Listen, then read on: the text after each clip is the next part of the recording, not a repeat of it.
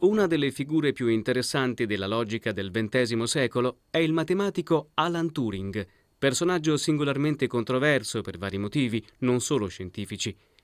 Professor Di Friddi, cerchiamo di delinearne la personalità e di capire perché i suoi contributi sono ancora oggi di grande rilevanza. Alan Turing, un inglese, esattamente come George Bull, fu forse l'ultimo eh, grande personaggio eroico eh, dello sviluppo della logica matematica. Si può dire che eh, dopo i lavori di Turing, e soprattutto dopo il primo lavoro di Turing, che è del 1936, anche in questo caso si tratta di una tesi di laurea, anche Turing era ovviamente un ragazzo brillantissimo, esattamente eh, come Gödel, ebbene dicevo nel 1936, quando Turing eh, portò a compimento da un lato i risultati di Gödel che eh, erano stati appunto eh, dimostrati nel 1931. Ebbene, dicevo, dopo il 1936 praticamente si può dire che si conclude questa era eroica eh, della logica matematica e soprattutto eh, dell'era moderna della logica matematica che era iniziata eh, con Bull nel 1847 e poi subito dopo con le leggi del pensiero nel 1851, era proseguita in grande stile naturalmente nel 1879 con l'ideografia eh, di Frege, era partita con Frege per l'appunto l'idea, l'ipotesi, il grande sogno di ridurre la matematica alla logica, si era arrivati attraverso lo sviluppo della teoria degli insiemi a fine dell'Ottocento e a inizi del Novecento al paradosso di Russell, che aveva scosso le fondamenta eh, appunto del, eh, del, programma logicista, e poi finalmente si era arrivati ai teoremi 1930-1931 per l'appunto eh, di Gödel. Ebbene, questa era, questi 50-60 eh, anni in cui viene racchiusa quella che ancora oggi è considerata forse eh, il periodo più interessante della logica matematica eh, contemporanea, si conclude questo periodo nel 1936. Turing in realtà visse eh, non molto però, eh, perché morì eh, molto giovane, a 42 anni, nel 1954, e diremo tra un momento anche come mai morì così giovane. Ebbene, dicevo, si conclude questo periodo, dopodiché la logica matematica, lungi dall'andare in pensione, diventa però semplicemente matura. È un po' come nei film in cui eh, si racconta la storia degli innamorati e poi alla fine il film eh, finisce nel momento in cui i due innamorati convolano a giuste queste nozze e eh, dopodiché si dice semplicemente vissero felici e contenti. Naturalmente eh, questa è spesse volte una falsità, ma a noi questo non interessa. Eh, la vita matrimoniale dei protagonisti eh, dei film e delle storie amorose, quello che successe con la logica è che nel momento della maturità, nel momento in cui per l'appunto si conclude questo ciclo iniziato da Bulle Frege e eh, concluso da eh, Gödel e Turing, la logica matematica diventa una parte per l'appunto della matematica. Turing certamente sta alla pari dal punto di vista vista di eh, interesse mediatico eh, di eh, Bertrand Russell e di eh, Wittgenstein. Sta alla pari anche perché ebbe una vita effettivamente eh, avventurosa da una parte, estremamente prolifica e eh, proficua dal punto di vista intellettuale dall'altra e anche e soprattutto forse per la sua morte, questa morte tragica alla quale appunto ho detto che acceneremo tra un momento. Turing agli inizi partì eh, come se fosse semplicemente uno studente, eh, i suoi lavori nel 1936 furono lavori soprattutto tecnici e di questi naturalmente dovremo dire qualche cosa in dettaglio perché sono tra i grandi risultati eh, della logica appunto di inizio secolo. E poi subito dopo era come abbiamo visto 1936 quindi ci si stava avvicinando a questi anni fatidici ai quali abbiamo già fatto allusione più di una volta. Per esempio 1938 il momento in cui Gödel scappò dall'Austria e scappò eh, ovviamente dall'invasione invasione eh, nazista dell'Austria e si rifugiò eh, negli Stati Uniti. Lo scoppio della Seconda Guerra Mondiale ha condizionato profondamente la ricerca di Turing. In che senso? Turing, anche lui, entrò ovviamente eh, in guerra, era eh, un inglese, lavorò per i servizi segreti.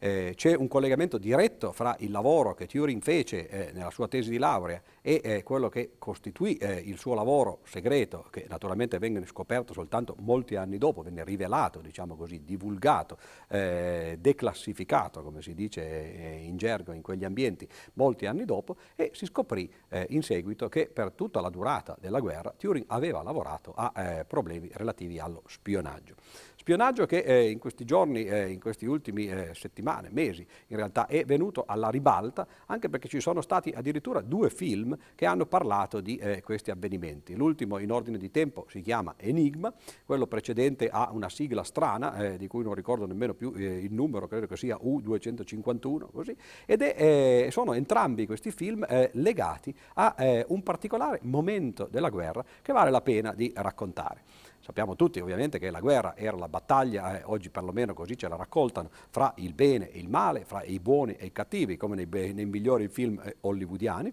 I cattivi in questo caso, eh, anche perché eh, quelli che hanno vinto sono gli altri, i cattivi in questo caso erano i nazisti, erano i tedeschi. Ebbene, eh, i tedeschi avevano ovviamente, come tutti gli eserciti di questo mondo, la necessità di eh, codificare i loro messaggi, di codificare i loro ordini, far sì che gli ordini arrivassero a destinazione, a coloro che li dovevano ricevere e che invece non arrivassero nelle mani, o anche se arrivavano nelle mani perlomeno non arrivassero nelle orecchie o nel cervello di coloro che potevano essere considerati dei nemici. Allora i tedeschi, che eh, naturalmente eh, vivevano in una nazione che era all'avanguardia dal punto di vista scientifico, eh, filosofico, letterario, artistico, eh, intellettuale, avevano inventato eh, un metodo eh, di codifica dei loro messaggi. Questo metodo si chiamava per l'appunto l'enigma. L'enigma era una macchina, una macchina che funzionava attraverso dei rotori. Questi rotori, a seconda del modo in cui venivano combinati, davano delle codifiche che venivano usate giornalmente nella eh, distribuzione, nella trasmissione dei messaggi. Al mattino eh, la prima cosa che la radio eh, nazista, la radio tedesca faceva era trasmettere la disposizione di queste ruote eh, attraverso eh, la radio. Naturalmente se qualche nemico fosse venuto eh, a a, a, possedere una di queste macchine avrebbe immediatamente potuto tradurre queste informazioni eh, nella, eh, nella, codifica giornaliera e poi avrebbe potuto leggere i messaggi. Ebbene, ovviamente i tedeschi fecero il possibile e anche l'impossibile per evitare che queste macchine cadessero nelle mani dei nemici e quindi credevano effettivamente di, essere, eh, di avere le spalle coperte, cioè di poter trasmettere, a parte questa, questa piccola informazione mattutina, di poter trasmettere tranquillamente durante la giornata i loro eh, messaggi alle truppe. Bene, quello che successe fu che Turing, che eh, nella sua tesi di laurea aveva appunto sviluppato il progetto di quello che poi diventerà il calcolatore elettronico, e di questo appunto ho detto che parleremo in seguito, ebbene Turing nel 1940 fino al 1945 cercò di realizzare in pratica quello che in teoria aveva eh, già ormai realizzato con eh, questo suo progetto della macchina appunto eh, calcolatrice. Cioè si trovò a lavorare a Bletchley Park in questo ambiente appunto di spie e il compito che gli venne dato fu per l'appunto quello di cercare di decrittare i messaggi. Non nel modo più ovvio, questo sarebbe stato affidato ed è stato effettivamente affidato ai militari, cioè cercare di carpire ai tedeschi eh, una copia di questa macchina in modo da poterla usare, bensì in una maniera matematica, cioè cercare di sviluppare una teoria della codifica e della decodifica dei messaggi che permettesse di derivare, eh, di capire, di decrittare i messaggi anche senza conoscere la macchina che li eh, crittava, che li eh, codificava.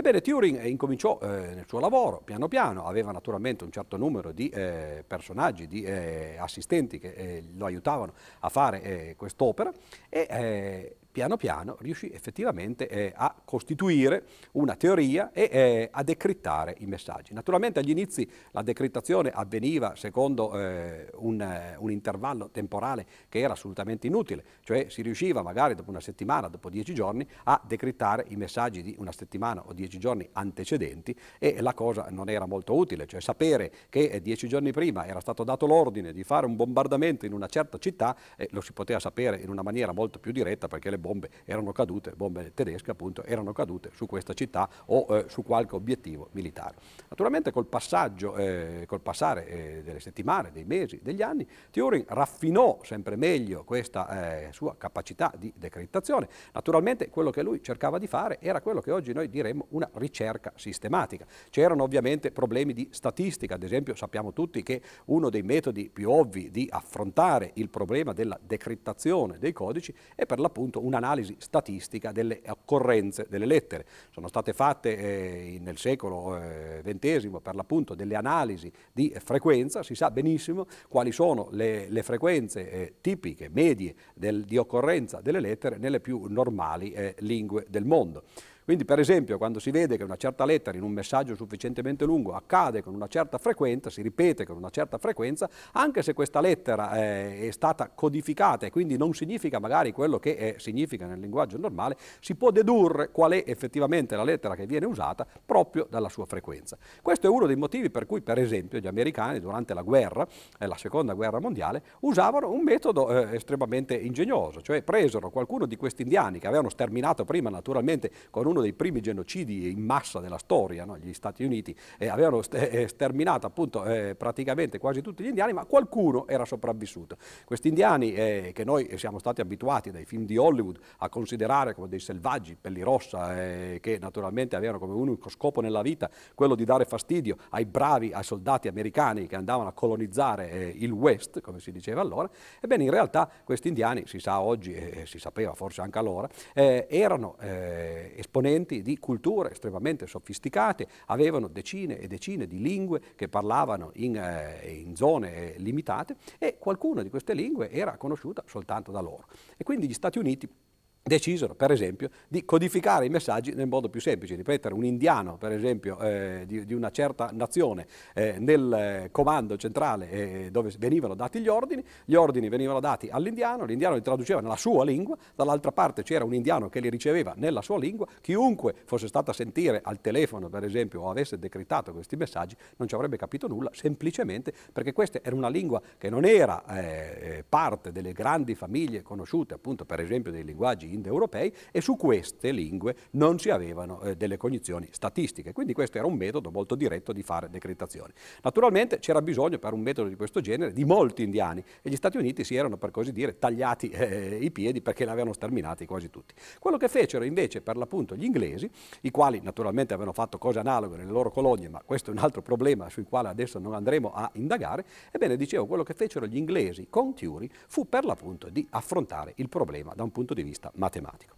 Di quali strumenti si è servito Alan Turing nel suo lavoro di decriptazione? Qual era il mezzo che oggi avremmo, quale sarebbe stato il mezzo che eh, si sarebbe dovuto usare in queste analisi se ci fosse stato? Sarebbe stato precisamente il calcolatore elettronico, quello che oggi eh, effettivamente useremmo in una situazione analoga. Il problema era che il calcolatore elettronico nel 1940 c'era soltanto nella testa di Turing, o meglio, c'era già ormai anche sulla carta, Turing ne aveva fatto il progetto in questo suo lavoro, appunto nella sua tesi di laurea, ma la realizzazione pratica ancora non c'era. Gli americani, d'altra parte, in, eh, negli Stati Uniti avevano un problema esattamente uguale e contrario, cioè avevano bisogno dei calcolatori elettronici per costruire eh, quella che poi divenne la, eh, l'arma più letale no? e, e, forse più vergognosa anche della storia della tecnologia, cioè la bomba atomica. Ebbene, eh, per costruire la bomba atomica c'era bisogno di fare un grande numero di calcoli, questi calcoli oggi appunto sono fatti e sarebbero stati fatti con i calcolatori elettronici, anche nel caso degli americani il calcolatore elettronico ancora non c'era. E allora che cosa fecero in Inghilterra Turing e negli Stati Uniti von Neumann, che era uno di questi geni universali, un po' l'analogo del Leibniz del quale abbiamo parlato eh, qualche conversazione fa, eh, uno dei più grandi matematici per l'appunto del secolo. Ebbene,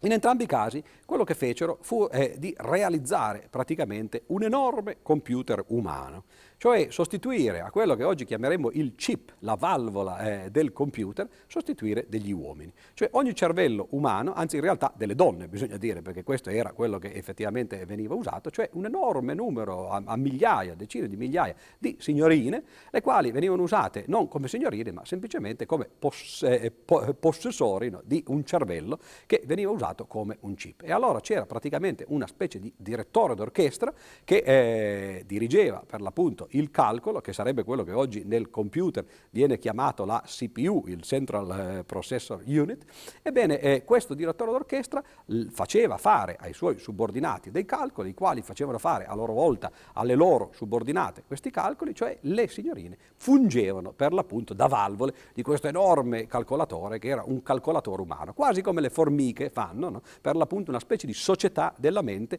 in cui ciascun cervello fungeva soltanto da eh, uno switch elettronico elettronico. Ebbene, eh, questi calcoli furono fatti, negli Stati Uniti portarono per l'appunto allo sviluppo della bomba atomica e in Inghilterra invece portarono alla decrittazione dei, eh, comandi, degli ordini che venivano dati per l'appunto dai comandi tedeschi. La situazione fu abbastanza tragica anche perché eh, nel momento in cui eh, gli inglesi incominciarono a ricevere in tempo reale, quindi significava lo stesso giorno che venivano dati questi, eh, questi ordini, eh, Turing riusciva a tradurli e a trasmetterli ai comandi alleati, in particolare ai comandi inglesi, si trovarono di fronte a eh, una, eh, un, un problema di natura morale. Cioè, per esempio, supponete che, eh, di essere voi eh, il capo del governo o la capa del governo e eh, di, di, sapere, per esempio, che nel pomeriggio di quest'oggi eh, la Luftwaffe, eh, l'aviazione tedesca, arriverà su una certa città dell'Inghilterra, per esempio, oppure cercherà di colpire eh, cer un certo obiettivo militare, tipo una nave nell'oceano, e voi lo sapete. Naturalmente quello che dovreste fare, quello che potreste fare, sarebbe di far evacuare la città, per esempio, no? oppure mandare la contraerea aerea in modo che, eh, da affrontare eh, il bombardamento. È chiaro che questo lo potete fare una volta, due, tre, ma se sistematicamente, a partire da un certo giorno, i tedeschi ogni volta che davano un ordine avessero ricevuto eh, un, un, contrattacco e, e, e avessero, eh, fosse stato loro impedito di portare a termine eh, le azioni militari, avrebbero immediatamente capito che qualche cosa non andava, che il loro modo di codificare gli ordini era stato in qualche modo decrittato e quindi eh, sarebbero corsi ai ripari. E allora ciò che i comandi alleati dovettero fare fu una cosa veramente tragica, cioè di fare finta spesse volte di non sapere che ci sarebbero stati dei bombardamenti, ci sarebbero state delle azioni militari e di lasciare che i tedeschi andassero ad ammazzare i propri connazionali, propri naturalmente di coloro che eh, dovevano prendere queste decisioni, cioè gli inglesi, no? oppure andassero a distruggere certi obiettivi militari riservandosi di usare queste informazioni soltanto nei momenti più essenziali, soltanto per difendere gli obiettivi più essenziali. Quindi una cosa veramente tragica e uno di quei doppi vincoli, diciamo così, di quei dilemmi dei quali abbiamo parlato eh, abbastanza a lungo nel momento in cui eh, abbiamo fatto riferimento per l'appunto al paradosso di Russell e al, al, modo in cui Bateson li ha interpretati. Ebbene, questo fu quello che Turing riuscì a fare durante la guerra. Naturalmente sarebbe stato un eroe, sarebbe, dico, perché ovviamente questi lavori sono eh, lavori segreti, nessuno sapeva che Turing lavorava allo spionaggio se non i suoi amici più, eh, più intimi. Ebbene, eh, dopo la guerra Turing ritornò a fare quello che faceva, cioè il professore universitario, a fare il ricercatore, ricercatore e si interessò di altre cose. In particolare è interessante sapere e venire a conoscere che eh, a lungo eh, Turing eh, cambiò, eh, benché morì a 42 anni, cambiò spesso durante la sua vita il tipo di ricerca che fece. Quindi nel 1936 inventò questo computer di carta, praticamente, queste macchine di Turing, nel 1940 eh, diresse questo progetto di eh, spionaggio, di decodifica dei, eh, degli ordini tedeschi, subito dopo fu impiegato direttamente dai, dagli inglesi, anche se sottoimpiegato in qualche modo, perché lui aveva idee chiarissime su come si doveva dovesse costruire il computer elettronico non fosse altro che perché l'aveva inventato lui no? nella sua tesi per l'appunto. E invece gli inglesi da questo punto di vista furono un pochino conservatori, un po' troppo conservatori, non riuscirono mai, non capirono mai quale fosse l'importanza di questa macchina universale che Turing aveva ideato e quindi gli permisero soltanto di costruire dei prototipi eh, piuttosto limitati, non perseguirono eh, l'industria informatica che invece eh, svilupparono gli Stati Uniti e quindi praticamente il declino declino economico industriale dell'Inghilterra incominciò proprio dopo la guerra anche a causa di eh, questi errori praticamente di pianificazione che compirono gli inglesi. Gli Stati Uniti naturalmente non compirono un errore analogo e non a caso gli Stati Uniti sono oggi appunto una delle potenze industriali all'avanguardia proprio e anche perché appunto eh, hanno saputo sviluppare un'industria informatica. Quindi Turing fu molto deluso di questo eh, rifiuto, di questo eh, poco entusiasmo che eh, gli inglesi dimostrarono, e i governanti inglesi dimostrarono nel caso del sviluppo eh, pratico e della costruzione dei computer elettronici e quindi eh, passò a, a interessarsi di altre cose. In particolare nell'ultima parte della sua vita, verso gli anni 50, si incominciò a interessare di quella che viene chiamata la morfogenesi. Che cos'è la morfogenesi e in che modo si ricollega alle scoperte logiche di cui stiamo parlando? Il problema della morfogenesi è un problema interessantissimo, problema legato in qualche maniera alla logica, nel, maniera, nel modo in cui eh, dirò adesso, perché eh, si trattava, ricordiamoci, siamo negli anni 50, erano gli anni ancora precedenti alla scoperta, per esempio, della struttura del DNA che fecero Watson e Crick eh, appunto agli inizi degli anni 50. Ebbene, la cosa interessante è che eh, in quegli stessi anni von Neumann, lo stesso von Neumann del quale ho parlato poco fa, quello che dirigeva, cioè il progetto dei calcolatori elettronici negli Stati Uniti e che lavorava ovviamente anche alla bomba atomica, ebbene, von Neumann capì che forse eh, i metodi che erano stati usati, pensate voi, dal teorema di Gödel, nella dimostrazione del teorema di Gödel, eh, in particolare questo eh, risultato al quale ho accennato più volte eh, parlando sia eh, del teorema di Gödel che eh, del teorema di Tarski sulla verità, cioè il teorema del punto fisso, poteva essere qualcosa di collegato con un'idea molto più generale. In altre parole, von Neumann sospettò che forse Gödel non era stato il primo in, eh, a, a, raggiungere questo risultato, forse Gödel non era stato il primo a inventarsi le tecniche che erano usate nel teorema del punto fisso, bensì era stato preceduto da qualcuno. E questo qualcuno però era eh, qualcuno di cui Gödel non doveva particolarmente crucciarsi per poi rivendicare diritti di priorità sulle sue invenzioni, sulle sue scoperte, perché questo qualcuno di cui von Neumann sospettò eh, che appunto avesse usato le idee di Gödel prima di Gödel stesso era niente meno che Dio stesso. Oppure, se, se, se non siete dei credenti, addirittura la natura. Cioè eh, quello che von Neumann fece fu di capire che forse le procedure, i tipi di procedimento, i metodi eh, del teorema del punto fisso erano eh, gli stessi metodi, le stesse idee che sottostavano al grande problema di autoriproduzione, cioè il modo in cui la natura aveva costruito degli organismi che fossero in grado di riprodurre se stessi. Notate, questo è un problema che filosoficamente è estremamente importante. Cartesio pensava, per esempio, che ogni volta che un organismo come il nostro, un corpo umano oppure un corpo animale, eccetera, riproduce una coppia di se stesso, cioè figlia fa eh, dei figli, ebbene eh, dovesse intervenire un miracolo. Come mai? Non soltanto per un motivo religioso, perché eh, certamente Cartesio era religioso, ma eh, il problema era un problema di natura filosofica. Cioè, com'è possibile per un organismo riprodurre una coppia di se stesso? Beh, si può immaginare che per poter riprodurre una coppia di se stesso bisogna avere dentro di sé un'immagine per l'appunto eh, di quello che bisogna riprodurre, bisogna avere un progetto per l'appunto. Ebbene, Cartesio diceva, beh, ma se noi abbiamo un progetto di qualche cosa che può riprodurre se stesso, allora dentro questo progetto ci deve essere a sua volta l'immagine del progetto e dentro l'immagine del progetto ci deve essere l'immagine dell'immagine del progetto e così via.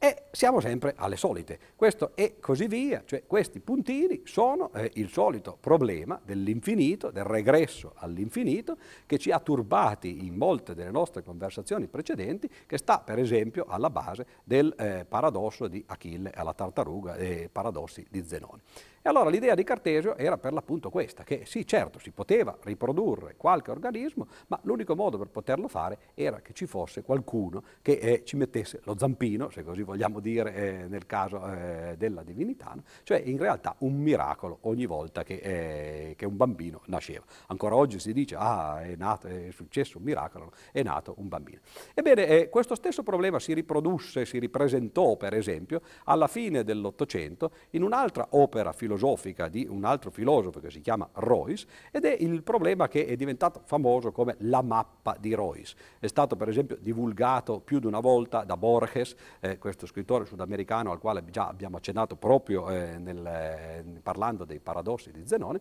L'idea della mappa di Royce è precisamente lo stesso problema che assillava Cartesio. Cioè Royce eh, aveva un problema ovviamente con la coscienza, con l'autocoscienza, col fatto che la coscienza potesse avere un'immagine di se stessa dentro di sé. E Royce diceva questo non è possibile perché se dentro di noi noi, avess- noi avessimo nella nostra coscienza un'immagine dell'intera coscienza, allora eh, all'interno dell'immagine ci dovrebbe essere l'immagine dell'immagine e così via all'infinito e questo sarebbe un regresso che, eh, che ci porterebbe a una contraddizione. Notate che sia Cartesio che Royce pensavano che questo argomento fosse per l'appunto una contraddizione. Ebbene, eh, per divulgare questo suo eh, ragionamento, Royce eh, fece un esempio che appunto divenne molto famoso ed è un esempio effettivamente facile da fare e divertente anche e quindi lo facciamo immediatamente. Cioè l'idea è, eh, supponiamo, di voler costruire una mappa per questo questo si chiama l'esempio della mappa di Royce, una mappa di un territorio. Abbiamo eh, intorno a noi un territorio e sul territorio poniamo un foglio di carta, grande quanto ci pare, e vogliamo costruire una mappa perfetta del territorio che abbia ogni dettaglio, ogni particolare. Benissimo, supponiamo per esempio una grande stanza eh, rettangolare e eh, un foglio piuttosto grande, rettangolare pur esso, per semplificare le cose mettiamo i lati paralleli eh, del foglio e della stanza. Ebbene, naturalmente gli angoli della stanza dovranno essere trasformati, dovranno essere spostati sugli angoli del foglio, naturalmente. Se questa mappa, se il foglio è effettivamente perfetto, se riproduce in, eh, perfettamente il territorio, una parte di questa mappa dovrà essere dedicata a quella parte del territorio sul quale c'è la mappa stessa. Quindi dentro la mappa ci dovrà essere l'immagine della mappa, il che significa che l'angolo eh, della stanza che era finito sull'angolo della mappa adesso andrà a finire sull'angolo dell'immagine della mappa e così via. Ora, eh, da questo ragionamento, esattamente come nel caso della coscienza, Royce deduceva l'impossibilità di costruire una mappa perfetta del territorio. Voi direte, lo sappiamo, c'è questo motto famoso che dice per l'appunto la, eh, la mappa non è il territorio. Come è stato affrontato questo problema in sede matematica? Come al solito avrete capito che spesse volte i, i problemi vengono eh, rivoltati eh, sotto sopra, ebbene i matematici semplicemente dicono che non c'è nessuna contraddizione, semplicemente il fatto che queste mappe una dentro l'altra siano sempre più piccole, individuano un punto e questo punto è per l'appunto un punto fisso, è qualche cosa che è la stessa cosa sia sulla mappa che sul territorio. Cioè eh, è possibilissimo fare una mappa perfetta del territorio Quel ragionamento di Royce è un ragionamento corretto, l'unica cosa che dice è semplicemente che c'è un punto immagine, del territorio che coincide con la sua immagine sulla mappa. Cioè è vero che la mappa non è il territorio, ma un punto del territorio è esattamente eh, eh, un punto eh, della mappa, cioè coincide con questo. Che cosa ha a che fare questo con la vita? Beh, questo stesso procedimento per l'appunto di autoreferenzialità è quello che von Neumann capì, intuì, stava in realtà alla base del procedimento procedimento di autoriproduzione della vita e propose in un famoso libro che si chiama Il cervello e il computer per l'appunto un'analogia. Propose questa analogia prima che Watson e Crick eh, scoprissero che effettivamente questo era il modo in cui il DNA si riproduceva. Cioè la cosa interessante è che si è scoperto, questo negli anni appunto 50, che i metodi del teorema di Gödel sono esattamente gli stessi metodi che sono stati usati in precedenza dalla natura o da Dio per risolvere il problema dell'autoriproduzione. Ebbene, proprio questo problema dell'autoriproduzione, della morfogenesi, di come sia possibile da un'informazione lineare come quella del DNA riprodurre un organismo che invece è tridimensionale, fu quello che Turing affrontò nell'ultima parte della sua vita. L'ultimissima parte della sua vita è appunto quella, eh, quell'episodio tragico al quale ho accennato in precedenza, cioè Turing morì suicida semplicemente perché era un omosessuale e eh, a un certo punto della sua vita eh, rimorchiò, come si dice, un ragazzino per la strada, lo portò a casa, fece cose che non stiamo a dire per l'appunto di fronte ad una telecamera, la mattina questo ragazzino era scomparso e insieme al ragazzino era scomparso anche quel suppellettile che stava sui mobili di Turing. Turing andò eh, a denunciare il furto, furto, i poliziotti gli chiesero se aveva una, eh, un sospetto su qualcuno, se pensava che qualcuno avesse potuto fare questo furto. Turing disse eh, certamente so benissimo chi è che l'ha fatto, anzi addirittura è il tale eh, ragazzino. E i poliziotti gli chiesero ma cosa faceva il ragazzino a casa sua e Turing ebbe l'ingenuità di dire ma l'ho rimorchiato perché sono omosessuale. Beh, siamo negli anni 50, l'Inghilterra degli anni 50 eh, proibiva l'omosessualità, la puniva eh, con il carcere, Turing fu processato, fu processato e eh, poiché eh, arrivò dagli alti comandi militari l'informazione che lui in realtà era un eroe di guerra, anche se non era di, di pubblico dominio, gli fu data eh, la possibilità di scegliere fra 15 anni di galera o una cura contro l'omosessualità. Potete immaginarvi che tipo di cura gli potessero fare, negli Stati Uniti in quegli stessi anni c'era la castrazione obbligatoria per gli omosessuali e furono castrati 50.000 cittadini eh, americani, per, eh, con atti giudiziari. Ebbene, nel, in Inghilterra invece la cura era eh, una cura di ormoni femminili. Si pensava che l'omosessualità potesse guarire attraverso una cura di ormoni femminili. Turing naturalmente scelse questa seconda via perché fare anni di galera non era quello che preferiva. Eh, la cura di ormoni femminili gli fece naturalmente eh, andare via la barba, gli fece sviluppare il seno. Ad un certo punto Turing pensò che forse era meglio finirla con questa vita e si suicidò. Si suicidò mangiando una mela avvelenata per far sì che la madre non capisse che si era suicidato e così finì praticamente la vita di questo genio che morì a 42 anni e che avrebbe potuto fare chissà quante altre cose nel corso della sua vita. Ma la cosa più importante che Turing fece, cioè il progetto del, del calcolatore elettronico, non l'abbiamo ancora spiegato e a questo passeremo per l'appunto nella conversazione successiva.